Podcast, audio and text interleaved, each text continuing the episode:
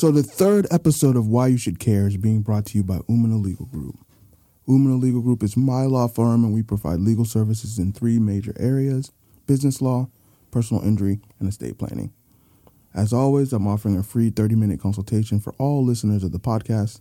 Just say, hey, Obi, I listen to your podcast.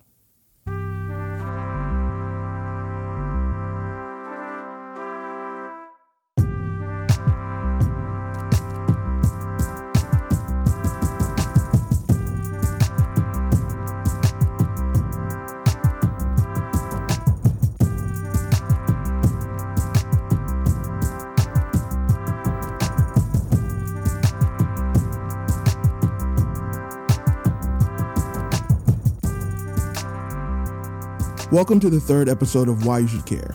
Every episode, we take a look at a local political issue, and hopefully by the end, you'll know why you should care and what you can do about it. I'm your host, Obi Umunna, a lawyer and political consultant born right here in Jacksonville. My firm provides political consulting for local candidates and statewide. Currently, we provided services for several sitting elected officials, as well as Andrew Gillum's run for governor last year, where we won Jacksonville twice. Local politics is my business, but what if it isn't? This podcast is designed for you. One more housekeeping item I'm not a journalist, I'm a political consultant who normally works for Democratic candidates. So this podcast may have some bias. So do your own research. You'll probably find out that I was right, but please don't bother me about this podcast being biased. With that out of the way, I want to get into the topic for this episode. Today, we're going to talk about an ordinance presented by Councilman Garrett Dennis to decriminalize marijuana in Duval County. Duval is the only major county in Florida that hasn't passed a bill like this. Councilman Garrett's bill is actually modeled after Palm Beach, the Palm Beach County bill, that basically says any possession of under 20 grams, the officer has discretion to give a civil citation. While decriminalization doesn't make it legal, the difference is significant because instead of arrest that goes on your record, you're given a ticket similar to littering. This episode will discuss the outcome of that attempt to decriminalize. So I can't go any further without introducing my co host for this episode. Very happy to have him here. Shelton Hull is a columnist for Folio Weekly who actually does a column on cannabis. Shelton, thank you for coming on the show. Thank you for having me. Shelton also shares my love for old Jacksonville Free Press community pages and has grown up in Jacks as someone who's grown up here, what have you seen as the biggest difference from Jax as a kid to Jax now? Well, I would say that probably the biggest difference between now and say 30 years ago is the the city's perception of itself and the city's perception around the nation at large. Here in Jacksonville, especially in our lifetime, there's always been kind of a balance to be struck between the need to modernize and develop add new stuff, bring new people, as is always happening here in Florida, and the need to sort of uphold and preserve our natural history. And you see that with a lot of development issues. We want to put in new stuff, but then the new stuff that we're putting in is kind of taking the place of classic buildings, classic architectural features from the past. So on every level, on an almost individual level, there's a wrestling between who we are now who we used to be and who we want to be in the future. And that's probably true even on an individual level. That's something uh, I think about every day in terms of my own career. I think Jacksonville, you would probably say, has had a constant identity crisis, right? Yes. It's funny because that will come into this uh, issue as well. Why do you think people should care about decriminalizing weed? Well, there are a number of reasons. I think those of you out there who may partake of the substance yourself or may have had your own dealings with it on a legal or business level have your own reasons, which are pretty self evident. I would say this issue is really going to be decided by the people who aren't regular users or maybe have never used the stuff themselves at all. And if I were speaking to them, I would say that the number one reason to care about decriminalization is that decriminalization would free up significant law enforcement resources in terms of police man hours, human resources at the prosecutor's office, the public defender's office, in addition to bed space in our jails and prison, that we could get out a lot of these people who are in there simply for nonviolent possession and then direct those resources towards issues I think we all agree are a bit more pressing, such as uh, sex crimes, cybercrime, human trafficking, domestic terrorism, things like that. And that's been an area in which around the country, law enforcement in particular has been they've been pretty open to the idea of decriminalization on those terms. There's a group here in Florida called Law Enforcement Against Prohibition, which is a network of former sheriffs, current and retired police officers that have seen this issue unfold with their own eyes over the decades, and they are in support of, of legalization. Another matter would be well, getting back to the legal thing, we've seen with states that have decriminalized so far, arrests have been down, violent crime has been down. None of the negative outcomes that were predicted at first and were always part of the old stereotypes, none of that has come to pass. Another area that would make it relevant to the non user would be just a quality of life. This issue is driven largely by our huge veteran community here in Florida and uh, the large proportion of seniors here in Florida. It's a great way of battling against the opioid crisis. It's a great way of dealing with matters related to PTSD, chronic pain, things like that. So, as we always do at this time, this is a part of the episode where we go through a timeline of events around this bill so people can see kind of how we got here, right? And that's what the name of this segment is How Did We Get Here? So, Wednesday, May 8th, Garrett Dennis files a bill. And before I get into everything with the bill, I want to give some background on what is happening statewide. Counties and cities all over have passed the same type of bill. Big counties like Miami Dade and Broward, smaller counties like Alachua and Volusia, and then every major city in the state has also passed this this type of bill. One of the things I wanted to throw out here and answer a question that I know I'm going to get is how can we decriminalize weed if it's against a state statute? And I want to throw some background here. And why is it 20 grams, which is the question I get a lot. In state statute, in the Florida state statute, 20 grams is considered a misdemeanor. Local cities and municipalities are allowed to give a civil citation or a ticket for anything that's a misdemeanor. They have that control. And so, what has been happening in these places is that basically they've seen that 20 gram limit and they've said we've decided to make that a civil citation instead of an arrest. So, the next day, we lost a huge media campaign for this bill. And I'll say we because I actually worked with the councilman on the rollout and the launch of that. We had an exclusive with Eric Alvarez, shout out to Eric, with First Coast News. And once we did that, we had news organizations from all over the city. We started getting calls from everywhere. What was your first thoughts when you first heard about that bill? Well, my first thought when the bill first came along was number one, that it, it was a matter of time before that happened. It was something that people had been talking about for quite some time, especially since Amendment 2 was passed that legalized medical marijuana back in late 2016. Once that began to be implemented in 2017, city, as you noted, cities and municipalities around the state began making their own efforts to sort of move the ball forward a little bit on it. We have uh, efforts going on now to try to get the stuff legalized statewide. If that action works out, it wouldn't be until November 2020 when that is passed, and not until probably January 2021 when it would begin to be implemented. So a lot of cities, particularly larger cities like Orlando, Tampa, and Miami, have begun moving the ball forward a little bit on their own account, driven largely by um, seniors. You know, over half of the medical marijuana patients right now are above the age of 55, so it's not exclusively a youth driven thing. And also, law enforcement is taking the lead. Well, not so much taking the lead, but they're not doing the obstruction that would normally be there. When Rick Scott was governor in 2017, 2018, he really sort of tried to block every effort to implement Amendment 2. So processing of of medical applications was slowed down. There were still arrests happening. There were issues with um, banking interests, as you saw with Nikki Fried, who mm-hmm, had banking mm-hmm. issues with her campaign.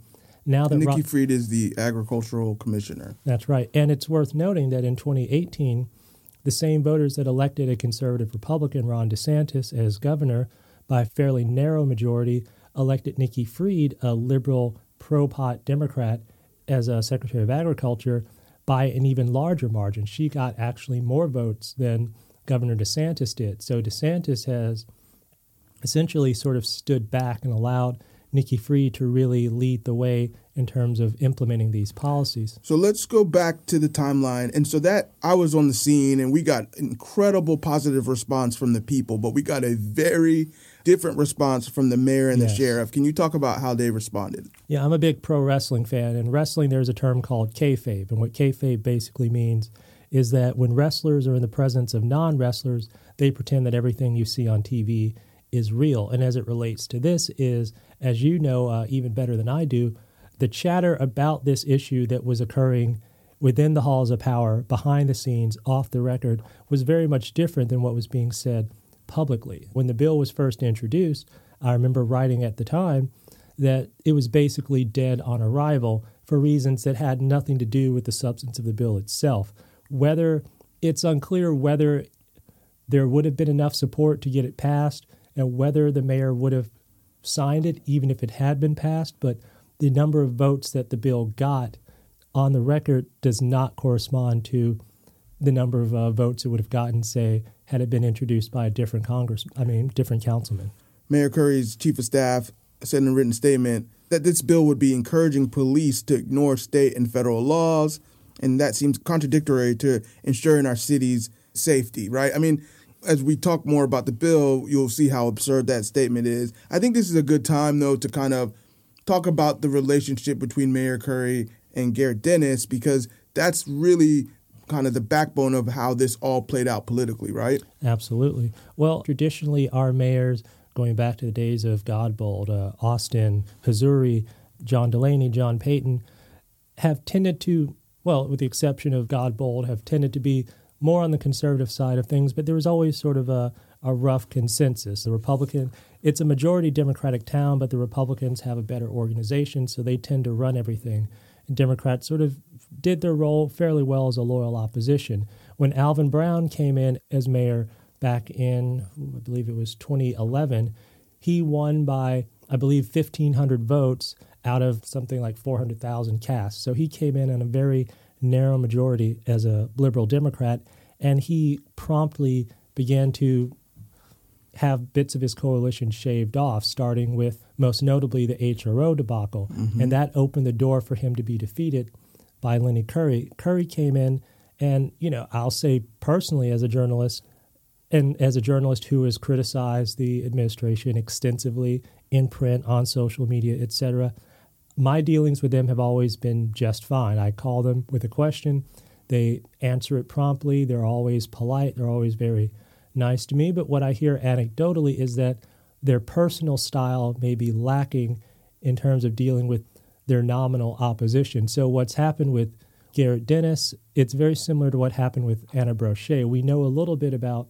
some personal disputes that may have occurred, and a lot of that has to do with Brian Hughes, but really, I don't really know exactly what the issue is between the two of them. What I do know is that because of Dennis's uh, relationship with City Hall, any bill that he put forth would have a much lower chance of passing than it would if it were introduced by, say, Crescent Benny or Matt Carlucci or Terrence Freeman or any of a number of other congresspeople. they don't like each other. I mean, No. let's, let's, I mean that's to simplify it, right? I think It's personal. It's personal, and I think, and it, I'll- I'll give a little bit more history on this. And I think what's interesting is that they started off as friends, right? I mean, I think I'll give a comic analogy. You know, Superman and Lex, right? They Yeah. started off as as buddies. They worked on the um, Eureka Garden situation together, and then you know things happened, and that that friendship kind of went separate ways. And now, on both sides, it became personal. I think, you know, Garrett Dennis has said stuff about Mayor Curry, and Mayor Curry spent eighty thousand dollars to get him out of office. There's a personal beef there, and that's really what is going to drive this bill. So. and a lot of money was spent to get Dennis out of office, but it wasn't successful because Dennis does have uh, very strong relationships in his community as a council person. He's still very young, and you know the road is still onward and upward for him as a politician. I'd say that for Curry, likewise with DeSantis, and likewise even with the president, these are conservative Republicans who, in increasingly polarized times, they have, to their credit, recognized the need to at least give the semblance of good relations with the African American community. So you talk about things like Eureka Gardens. They look for opportunities to find common cause and to reach across the aisle when um, necessary. And I think this cannabis thing, given the way other politicians in the state, in the country, have reacted to it, could potentially be an area for collaboration down the line, maybe next year. Perhaps the uh, push to legalize statewide may help move the ball forward on this a little bit. I would note that President Trump has uh, said on a couple of occasions that if a legalization bill was put in front of him, and there are a couple percolating up in D.C. right now, if the bill happened to come before his desk, he would strongly consider signing it, which oddly enough puts him to the left of Joe Biden on this issue, mm-hmm. who still holds to the mm-hmm. whole gateway drug, which mm-hmm. is a mm-hmm. thing going back to the 1930s. What I think is interesting in this, the personal part of this pushed Mayor Curry probably more to the right than he probably, I mean, I don't know his thoughts on the issue, but, and he hasn't said his actual thoughts. Yeah. And we'll get into that. But, like, you know, I think the whole personal thing was made him say, hey, well, we're not, whatever your bill is, we're not going to be a part of it. So let's move along in the timeline so May 15th, the following week, it goes to its first reading in City Council. And part of what we'll do this episode is kind of give you the timeline of how a bill goes through City Council. So once it's introduced, it goes to its first reading. Nothing happens at that. Then, after it has its first reading, the City Council president refers it to a committee, maybe one or two different committees, where it goes to a first reading in those committees and nothing happens. And then so it comes back two weeks later at the next council meeting and where it is what is called a second reading, but also there's a public hearing, right? And a yes. public hearing is exactly what it sounds like. It's the opportunity for the public to actually weigh in on a, any bill. So let's. I wanted you to talk a little bit about the public hearing for the bill and just public hearings in general, if you wanted to. So. Well, sure. Uh, I was not present at the public hearing myself, but I could hear the screaming from across the river mm-hmm. where I live in Riverside. I believe ultimately the vote was, I believe it got about two votes or two or three votes out of 19, which is not at all consistent with the public record. The Political Opinion Research Lab at the University of North Florida, which I wrote about in this week's column, they did a poll recently that shows, I believe about 67, 68% of Duval voters are in favor of decriminalization. And that number is consistent with um, similar polls that were taken statewide and were taken in other counties. We've seen many other cities in Florida have already begun moving forward on this issue based on popular sentiment. In 2014, when medical marijuana was first proposed, the legislature raised the threshold for passage from a simple majority of 50% to a, a supermajority of 60%. And at the time, it only got 58%, 58.5% of the vote in 2014. Two years later, it ended up getting 69% of the vote. So that's an almost 50% increase, well, about a 40% increase in the vote total that it got from the people in just a two year period. So the numbers show now that if it was put to a vote of Duval citizens, now, of course, the number of people who actually vote versus the percentage that respond to polls, right, right. that's always iffy, especially right. in this town. Right, but right. If it's put to a vote, it has never failed when put up to a vote in any state or any city in this country so far. One of the things that what I saw at the public hearing and kind of echoing what you said earlier, it was a mix of people that were in support of this bill. Old, white, yes. black, all different types of people had wanted to move this forward, right? I mean, it, it was a interesting time because there was a, a huge amount of speakers that wanted to come and speak on this. But one of the things I wanted to take some time to talk about is kind of the African American speakers and wanted to talk about you know the elephant in the room and the racial disparities about the prosecution of marijuana. Absolutely. Let's talk about that. The drug war has always had those issues and let's go back to the very start with the Marijuana Tax Act of 1937 which is what first made marijuana illegal. It was the drug war and particularly the uh, push against marijuana from day 1 was always postulated on on racist postulated in racist terms. You look at movies like Reefer Madness, where they say, oh, you girls go smoking marijuana, they end up hanging out with black people and Mexicans and listening to jazz music. That was taken as gospel for decades. It's only been in the in the last 20 years, you know, in our lifetimes, that this theory has sort of been exposed for the lies that they were. Harry J. Anslinger, the um, former head of the Federal Bureau of Narcotics, who is, I believe, a nephew of Andrew Mellon, who was the Treasury Secretary at the time, he testified before Congress multiple times, telling stories about, starting first with an incident downstate in Florida, about people who smoked a bunch of marijuana and ended up committing homicides ended up raping people, things like that. Later studies showed that out of 200 different cases he cited before Congress in his testimony over the years, 199 of them were proven like patently false. And as far as racial disparities go with law enforcement, you know, that's something across the board. I mean, it's not just marijuana, it's it's sex crimes, it's murder, it's jaywalking, even it's traffic tickets. Even the African American community has a vastly disproportionate share of the arrests for marijuana possession relative to the, the overall use within the, the country. So they naturally have people like Garrett Dennis have a natural affinity for this type of legislation. Cory Booker, senator for New Jersey, who's running for president now, he uh, is a former mayor of Newark in New Jersey. He's introduced something called Marijuana Justice Act, uh, I believe last year, which would you know decriminalize marijuana. It would reschedule it, take it away from. It's currently federally classified as a Schedule One narcotic, which is the same level as cocaine, heroin, opiates, etc. And it would also begin the process of clearing out a lot of these convictions associated with marijuana. We were talking about the 20 grams rule earlier, why that classifies a misdemeanor. Much of that is anecdotal because, I mean, 28 grams is an ounce.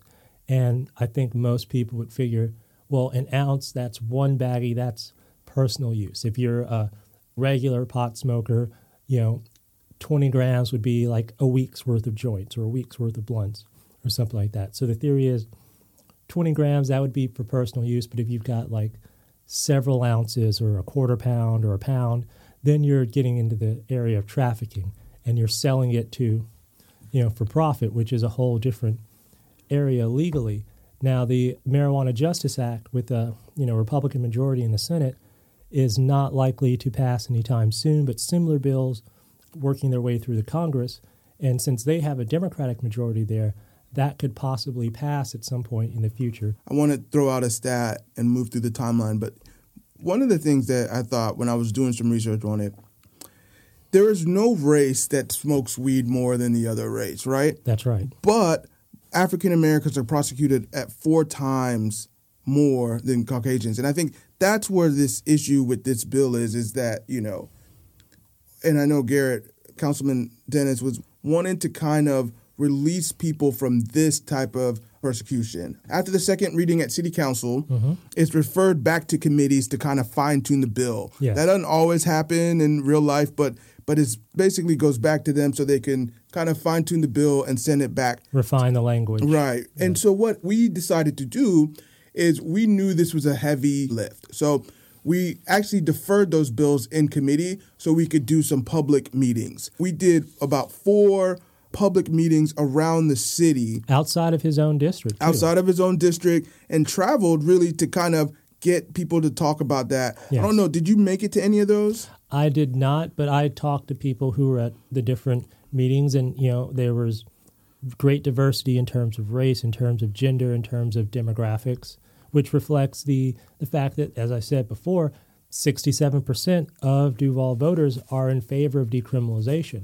I got to make it to one of them, and it was in Northwest Jackson. What what I didn't understand was the stories that we were starting to hear. Right, people losing their license. Yes. People once they lost their license, they're not able to get to work. Yes. Right. Just you know, not having enough money to make bail. Mm-hmm. Right, so they're stuck there. I mean, people losing custody of their children. All over. Losing their health care. All over small amounts of weed. Right, and I think that's what was missing, even from my knowledge, was how personal this became for a lot of people. Something happened in July around the same time as we started to have those public meetings, which began a trend around the state. The state attorney in Tallahassee decided to stop prosecuting weed cases. Yes. Because hemp was now legal, mm-hmm. and there is not a lab in the state that could test that. Talk a little bit about that. You know, the difference between um, smokable cannabis and hemp, it's the same plant.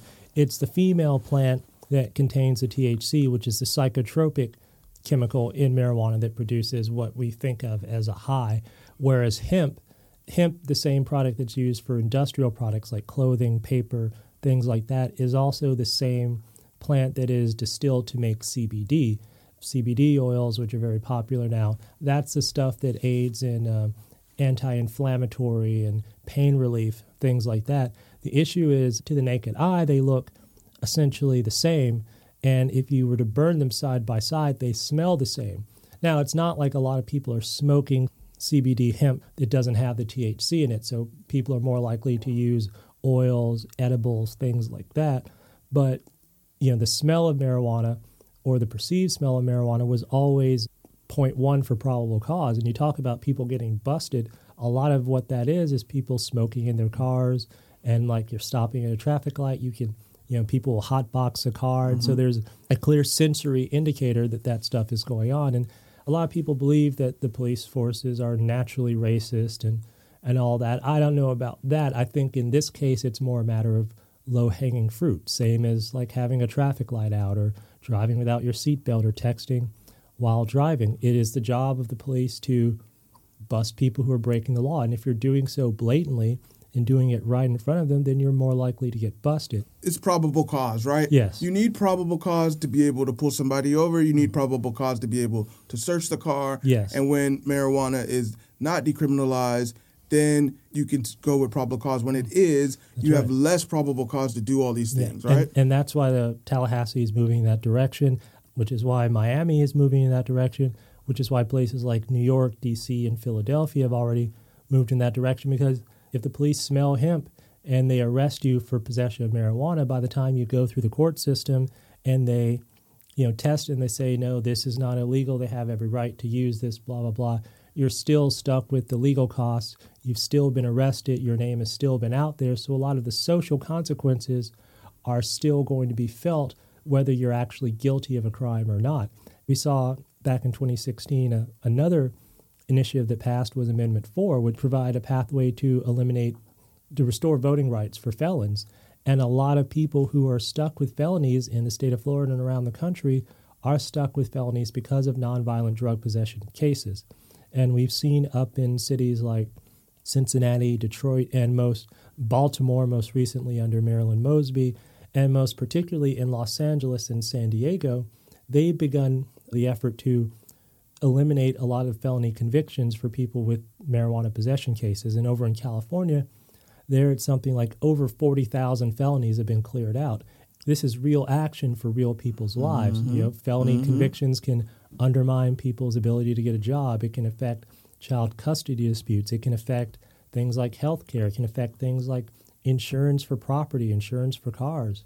I want to talk about our local state attorney has been very silent on this issue. And I believe that has a lot to do with the po- politics of this town. Yes. She uses the same consultants as the mayor. They're from, mm-hmm. you know, same party as well. But, you know, one of the things you'll realize is that it's parole violations, yep. right? I mean, a lot of these things are used to hold kind of people down. Oh, yeah. And they can't move forward. And I will say, you know, I spent some time in J1 court, which is the first court that you get when you get arrested. Mm-hmm. What I saw, to their credit, the state attorney were when there was multiple charges and there was a marijuana charge of under 20 grams, they would drop that charge. Yes. So they did drop a lot of those charges. The issue is though, when there wasn't a second charge, they would still hold on to those charges, and that's always an issue, right? Mm-hmm. I mean, mm-hmm. that's kind of what the problem was with that, and so these charges aren't going away. It's arrest on their record. You know, all of these are reasons for probable cause to get searched and do all these other things. Mm-hmm. The other option that was being floated was what's called a first appearance, which means they would just drop it when you get to court, but you still have the arrest record. Yes. It's still hard for you to get a job. Mm-hmm. And so that isn't a viable option, in my opinion, to work. I wanted to talk to a little bit about what's going on statewide in these bills, not just for decriminalization, but also legalization. If you wanted to talk quickly about what's going on in Tallahassee about decriminalization, and then we'll talk also about what's going on statewide. There are a couple of bills working their way through the legislature that would seek to decriminalize. People have floated the idea of doing full legalization. Now, the difference between the two is decriminalization says, well, it's still illegal, but we're going to reduce the criminal penalties on it, whereas legalization, you know, means that there will be no criminal penalties at all because it's legal. Mr. Hughes noted earlier the idea that passing the decriminalization bill would have encouraged police to ignore state and federal law. For my conservative friends, I would think that's not really an argument worth making because you know we should be encouraging individual police officers walking the beat and individual prosecutors to and individual judges to have a measure of autonomy an ability to police their territory the way they see fit. A lot of these people who've been stuck with insane jail sentences and stuck with felony convictions, it's been because of mandatory minimums, which were forced, especially on the federal level, forced onto judges by Congress in the 1980s. And many police, many prosecutors, many judges in this city and others have rebelled against that. Now, the decriminalization bills that are pending in Tallahassee, none of those really have any chance of mm-hmm. passage mm-hmm. because uh, we have a conservative governor who, like the president, might sign the bill if it came before his desk. But with Republican, firm Republican majorities in both bodies of the legislature, it's unlikely to get enough votes to pass through either house at this point. Now, come next year, 2020, if Democrats can take a majority in uh, both houses of the legislature, which I think is almost certainly unlikely, then it could happen. But in the meantime, the onus is really on individual cities and municipalities to begin evolving the law as they see fit. And to the governor's credit and to the White House's credit, they have made no attempt to intervene to stop individual cities from making these moves as they like. That this sort of rhetoric about states' rights in this particular case is proving to be true. So I wanted you also to talk about the two kind of constitutional referendums that are coming on the ballot that may or may not make it to the ballot. If you could talk a little bit about that. There are two bills that are essentially the same. One is being run by Regulate, and the larger perception is that's the more grassroots bill. That's the one that the on the street activists and most people are sort of in favor of. That's through Regulate Florida. The second one is through um, Make It Legal Florida, which is more of a consortium of local, I mean, of state dispensaries, which have already invested, you know, hundreds of millions in building these storefronts all over the state. We must have dozens upon dozens of dispensaries that have opened up in Florida just in the last couple of years. The difference between the two, both would decriminalize marijuana, both would, uh, you know, eliminate criminal penalties for possession. But the Regulate Florida bill would allow for people to grow their own marijuana on site, which is something that the courts have already given permission to in the case of Joe Redner downstate. Joe Redner was a uh, he owns a bunch of clubs in the Tampa area, and he was fighting lung cancer. His doctor recommended to him that cannabis would be useful in fighting his cancer, but because it's lung cancer, of course, he can't smoke it. So they recommended that he juice it. The doctor told him that he recommended that Redner consume seven ounces of juiced marijuana per day. Now, if anyone has seen marijuana, you can imagine how much marijuana it would take to generate seven ounces of juice every day. So the um, courts basically allowed him to do that. And I don't know if he's followed up with it. One allows you to grow, one doesn't allow you to grow, yeah, right? That is the real root of the dispute between the two bills, and that's why there are two bills.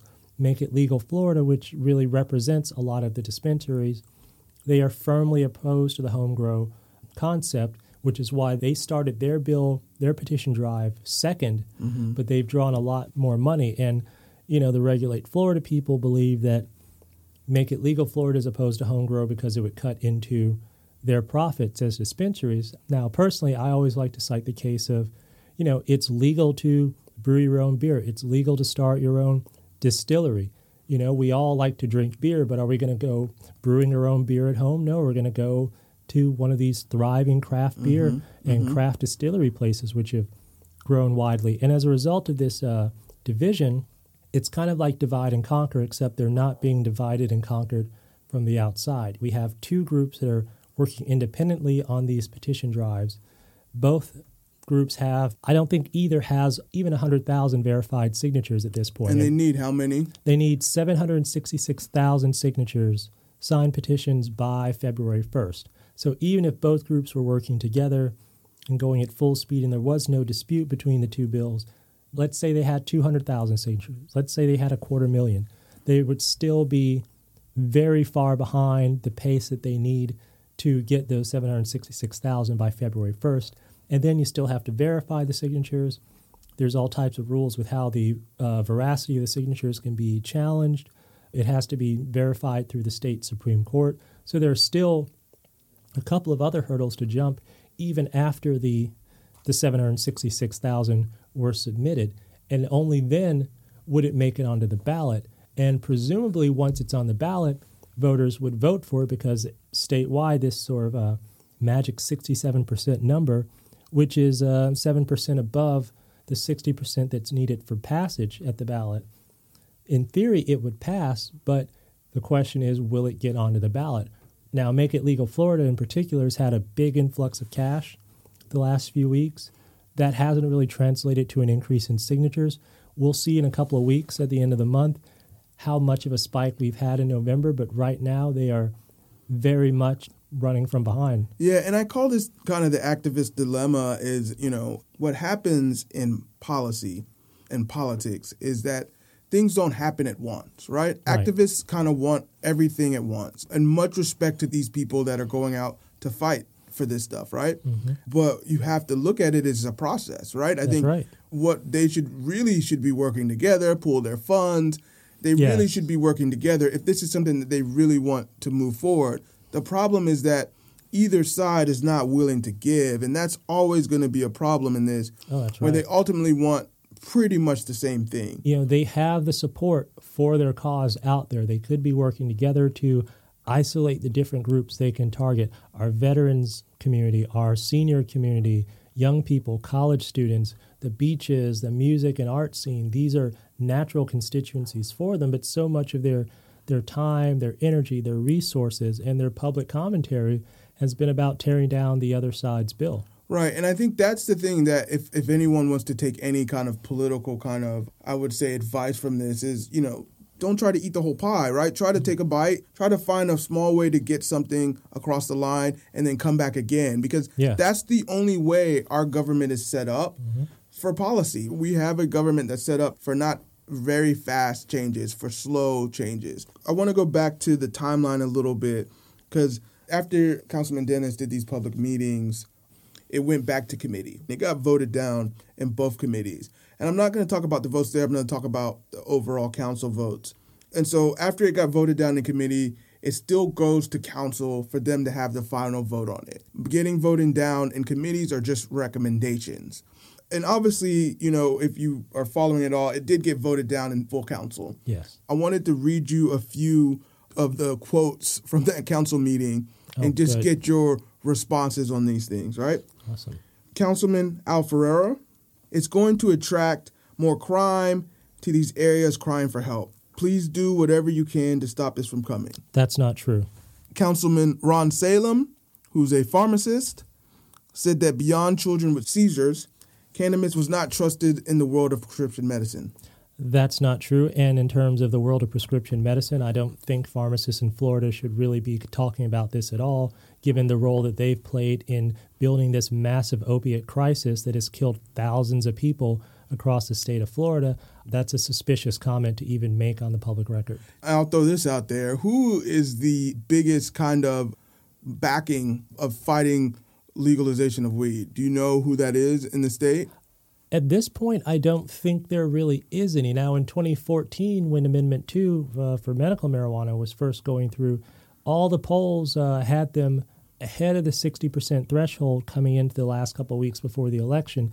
But then a guy named Sheldon Adelson, who owns a bunch of casinos out in Vegas, he's a big time Republican donor.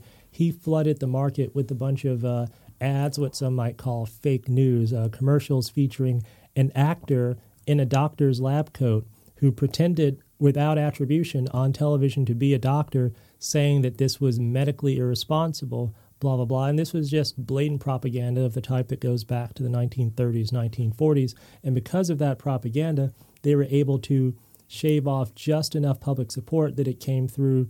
The bill finally came through with 58.5% of the vote. Now, had that vote been six months earlier before the threshold was, for passage was changed, it would have passed but as it was, they missed it by about a percentage and a half. Now, two years later, in the absence of um, this negative propaganda, it passed by a wide margin. At this point, I don't think there really is any official aggressive One of the things it. I want you to, to look up because I live in that world, Publix. Mm. And it's not necessarily Publix itself, but the pharmacies, right? Yes. Pharmacists in general, CVS, some of these places that make money off of selling drugs sure. have been the ones that have come out the hardest against against decriminalization, against yeah. legalization. I was going to read Aaron Bowman's clip, but I think it's fairer for me to play it. Um, and, and normally I just don't know on this bill and just let it go. But this one I think is so significant that the, the residents of Jacksonville, the people that are thinking about moving to Jacksonville, need to understand that we have laws and we support them. What worries me most about this is that if we pass this bill, it creates a safe haven in Duval County that people from Georgia and the surrounding counties will go, I think I'm going to go to Jacksonville because I know I won't get in trouble. And then, then that puts more people on the roads. Uh, I can't support this, and uh, uh, that's how I'll be voting. I'll be supporting the committees tonight. So let's talk about that. I mean, well, I'd say that if Councilman Bowman is really so concerned about Northeast Florida being like a safe haven for criminals, maybe they should do a little bit more to fight human trafficking. Maybe they should do a little bit more to fight the gun show loophole and the social media gun loophole so that people in Atlanta aren't coming down to Florida to get their guns when they go back up there to shoot people. I don't think Georgia or any other state is concerned about what's happening in Florida. That particular quote, as with the other quotes you've read, it's fake nonsense that dates back to ancient propaganda that has already been widely discredited. And their words, that runs counter to the official established opinion. Now, of course, some people don't believe in the polls, but the same polls that say 67% of Floridians support legalization of marijuana or decriminalization, these are the same polls that say Trump will be reelected in 2020. So if you're conservative, you have to decide what you believe what and what you, you like, don't. Yeah. One of the things I think that's so ridiculously wrong about what Councilman Bowman was saying was like, I mean, people aren't driving across straight lines to smoke weed. I mean, that's no. just not what's going to happen, no. right? I mean, and then the fact that every other big city and county already has that. What is the motivation for I that, mean, right? C- cannabis is one of the few plants that can be grown effectively in any climate. It can be grown in the light, it can be grown hydroponically, it can be grown in the dark, it can be grown under people's desks, it can be grown in closets. As we've seen already, when they legalized it in Washington state, they legalized it in California, they legalized it in Colorado. That did not correspond to any spike in marijuana use here in Florida. And the fact is, Florida has been synonymous with the plant going back generations. I don't know if he's ever been to the beach. I don't know if he's ever listened to a Tom Petty album. I don't know if he's ever listened to any Lynyrd Skynyrd or any 38 Special. I don't know if he's ever heard any Miami bass music, but marijuana has been here for quite some time already. So the bill was voted down 16 to 3. And when a bill is voted down, it basically can't come back for another year. Yeah. Just to kind of finish out the progress of a bill. If it would have been voted for, then would move to the mayor, and the mayor has an opportunity yes. to either veto it, pass it, or let it sit on his desk unsigned. Yeah. And I wanted to do that on this podcast. I wanted to talk really about the Democrats that voted against this. Yes. And I don't like to call people out, and I actually like all of these people. I think it's important for us to know that you know this is a bill, and which we talked about earlier that has a huge impact on the African American community. Huge impact. To have Democrats and then Sam Newby, who's a black Republican, to vote against this, to me personally, is sad. I know Councilman Newby a little bit. My general rule is I don't set foot in City Hall unless someone pays me. I wouldn't begin to speculate about the motives or the morality of the people, how people voted on this. I would suggest that anecdotally, had the bill been proposed by someone other than Dennis, I think overall, and this may be a factor in some of these comments, I believe that Councilman Dennis's toxic relationship with the mayor was itself the decisive factor in how this entire process has played out. If this same legislation had been introduced by a different council person, we might have been able to flip a coin as to whether it passes or not. Why Democrats would vote against it, why they would, you know, sort of sell out their boy on this issue.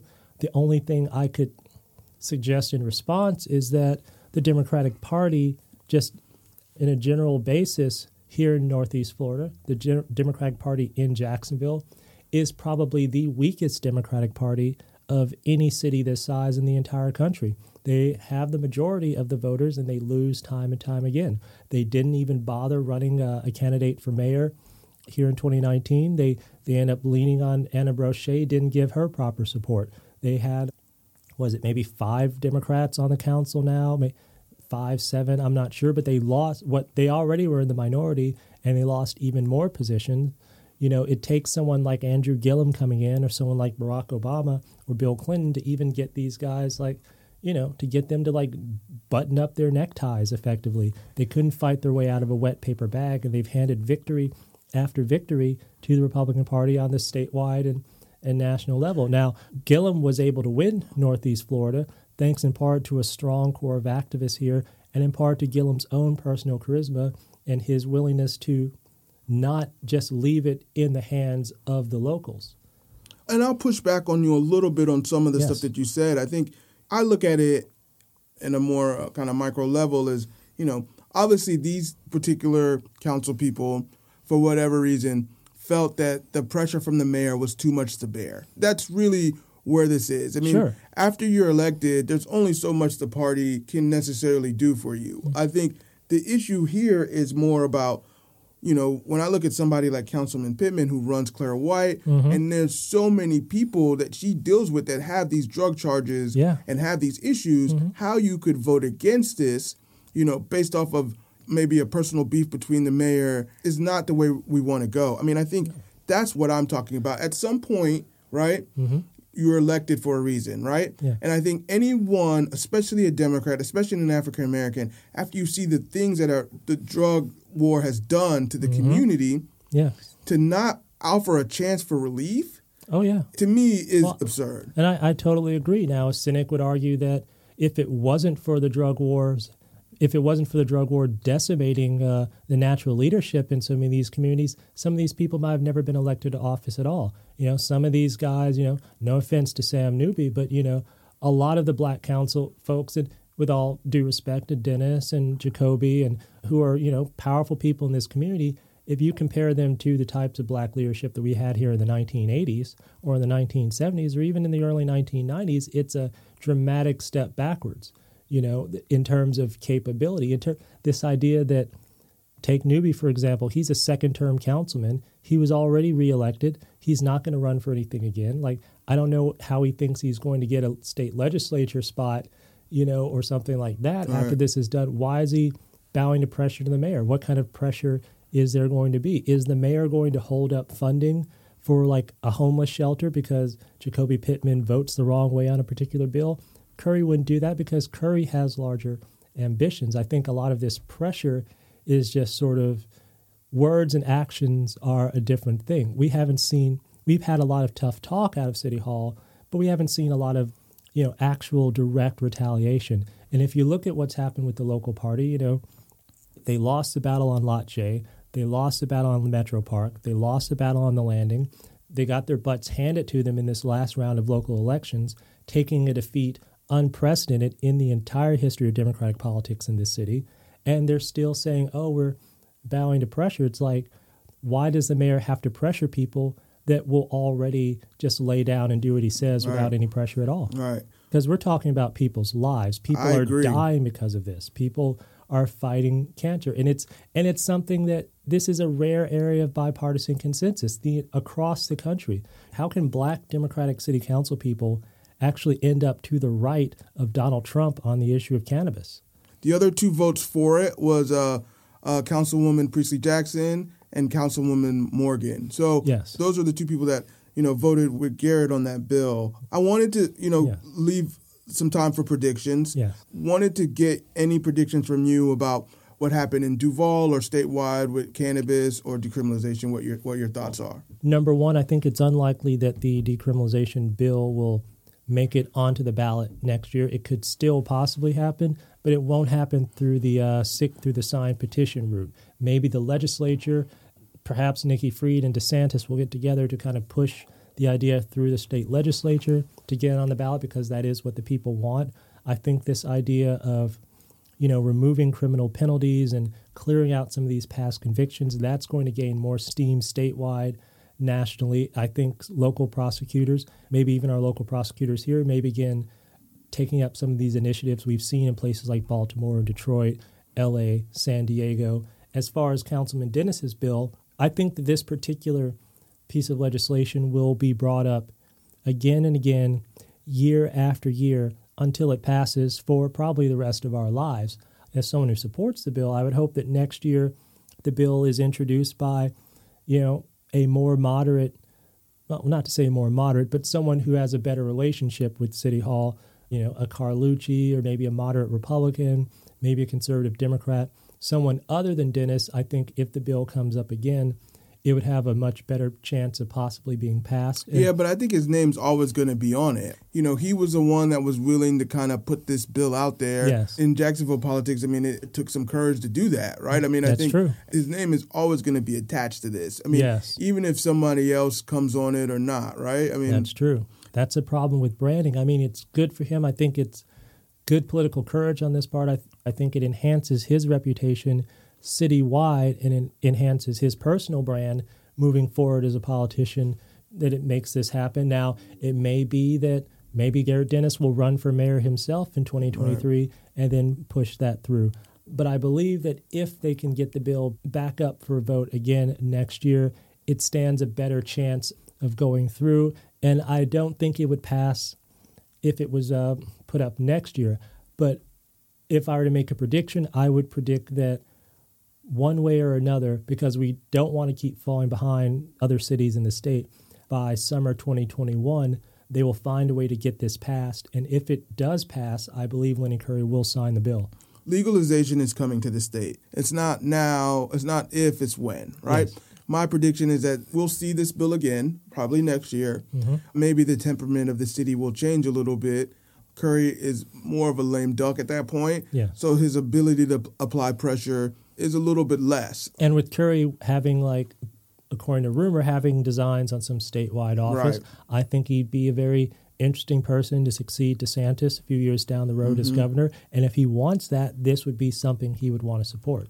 So I definitely see it coming back. I do think it's a stronger possibility of it getting passed. Also, I think there'll be a more organized response mm-hmm. now that it's out there. And I think when we talked about policy, it's about doing it in bits and pieces. Now mm-hmm. it's out there, it's out in the open. People are talking about it where they weren't talking about this here in Jacksonville at all before That's that right. bill was proposed. That's and right. so I think those are the things that make this thing possible.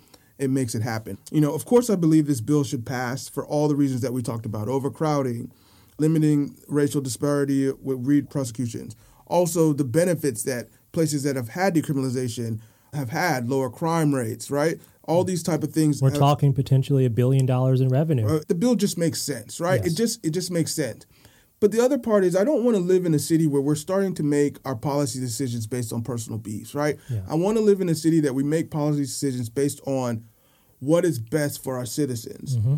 But if those aren't good enough reasons for you, one more thing I wanted to put in there, you know, every major city in Florida has passed this bill.